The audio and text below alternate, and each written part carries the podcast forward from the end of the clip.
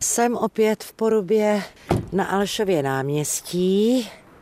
Dobrý den, paní Evo, pěkně zdravím. Dobrý den. Vy jste dneska přišla jenom s jedním pejskem. No tak to je, prosím, Sára, která má 16 roků. My se prostě k sobě věkově hodíme. To se násobí ale sedmi, ne? U pejsku. No určitě. Oh, tak to mělo ještě víc než já. Vy tady pravidelně chodíte na procházky, ale těch pejsků míváte více. Ano, ještě jednoho jezevčíka a my chodíme tam do dvora, jak bydlím, do parčíku. A tam to je výborné.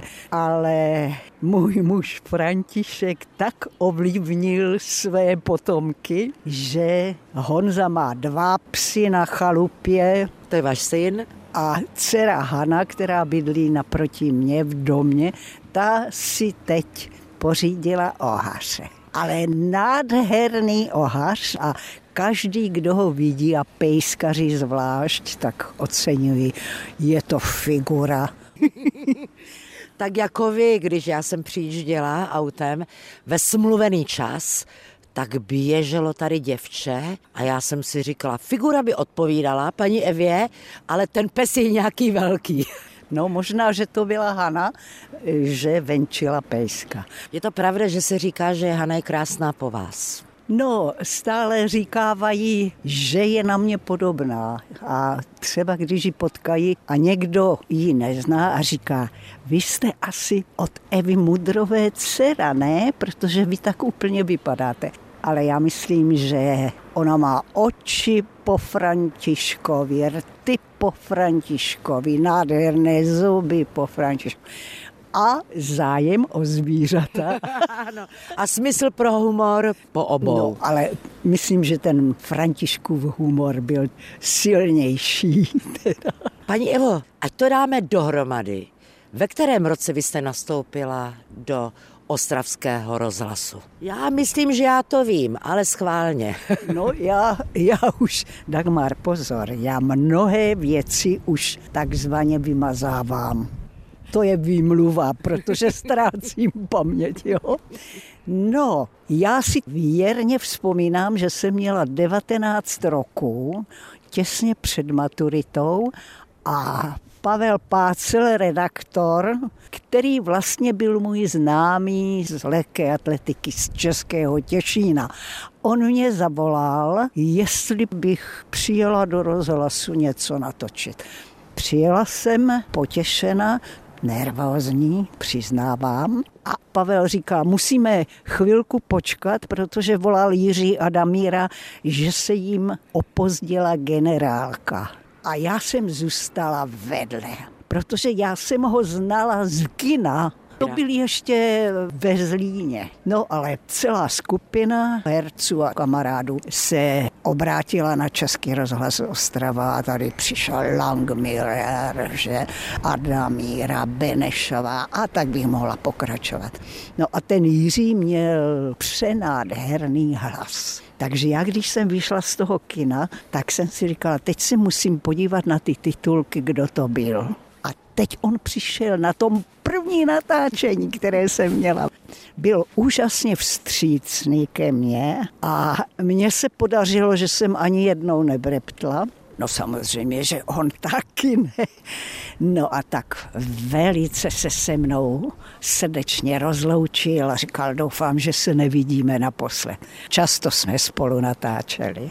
Potom do vašeho života rozhlasového vstoupil pan Lubor Tokoš. Ano, ten třeba, když jsme natáčeli ve větší skupině z herci, on se tak na mě podíval a zamával, prstem ukázal do rohu, do studia a řekl mě, co to čteš? Jak to čteš? Ty musíš navazovat, poslouchat, co ten předchozí čtec říká a ty si tam jedeš po svým prkně. No ten mě stíral, ale velmi, velmi mnoho mě naučil a skutečně si myslím, že jsem se naučila navazovat na ty kolegy ve studiu. Ten byl výborný. Paní Evo, jste známá a populární jako první ostravská televizní hlasatelka. Dagmar, to vlastně byla taková náhoda, protože ostravská televize začínala vysílat jako televizní stanice rozhlasu ostravského. Takže vy můžete potvrdit, co napsal kdysi Milan Švihálek, že ostravská televize se narodila ze čtvrtého poschodí ostravského rozhlasu. Tam byly dvě, tři kanceláře, když to začalo, že? No a potom na té ulici doktora Šmerala, kousek od budovy rozhlasu, obsadila televize takovou vilu krásnou a už to nebyla stanice Českého rozhlasu, ale televizní stanice Ostrava. Ale Dagmar samozřejmě z toho rozhlasu jsem nebyla sama. Já jsem tam měla kolegy, musím vám říct, že byli skvělí všichni. Ivan Šedivý, Jaroslav Kremla, Zbíněk Průša, to byli hlasatelé. Krásné hlasy, nádherná výslovnost. A jiskřivá inteligence. Ano, to teda jo. I hned je lapila televize taky, že tak dělali ve spravodajství, ale potom i v takových jiných pořadech. Třeba Zbíněk Prouša dělal jednu dobu v pořadu Františkově Lovy bez zbraní, tak on to uváděl. Potom na nějakou dobu jsme se všichni i s těmi kolegy, co se jmenovala, vzdálili z rozhlasu, respektive Jste byli vyhozeni. Byli jsme vyhozeni. Rok 1968, ano. Ano, ano. No tak různá povolání. Zbíněk Pruša se vrátil k učitelskému vstavu. A Ivan Šedivý, ten dopadl z nás nejhůř, protože z každého zaměstnání ho okamžitě vyhazovali. On mě vždycky říkal jako mým svobodným jménem, říkal Kunrtová, to je moje práce. Však vy jste byli velmi známá a populární dvojka, když jste spolu uváděli ano. blahopřání s ano, písničkou. Ano, ano, ano. To jsme potom zakotvili, to už v rozhlase byla pro nás taková poslední a jedinečná příležitost i zkušenost, protože se hrálo na přání posluchačů k narozeninám a tak. Ale my jsme si k tomu ještě přidávali. Ivan měl vtípky, že bezvadné to bylo. Jenže šel čas a Ivan zemřel. Tak ještě nějakou dobu jsem to potom dělala sama. Ale ten společný čas u mikrofonu se tak vrátil z toho počátku, kdy jste spolu s Ivanem byli v hlasatelně. Ano, ano. A my, když se objevil v rozhlase nový šéf programu Richard Piskala, tak Ivana pozval, zavolal ho a nevím, kdo z nich řekl, Pozvali vás oba dva k mikrofonu, abyste ano. moderovali blahopřání s písničkou. Bylo to pěkné, hlavně s tím Ivanem, že jsme se zase po těch letech setkali. Bohužel, jak říkám, všichni tři, které jsem jmenovala, Zbíněk, Jaroslav i Ivan, už jsou v tom rozhlasovém nebi.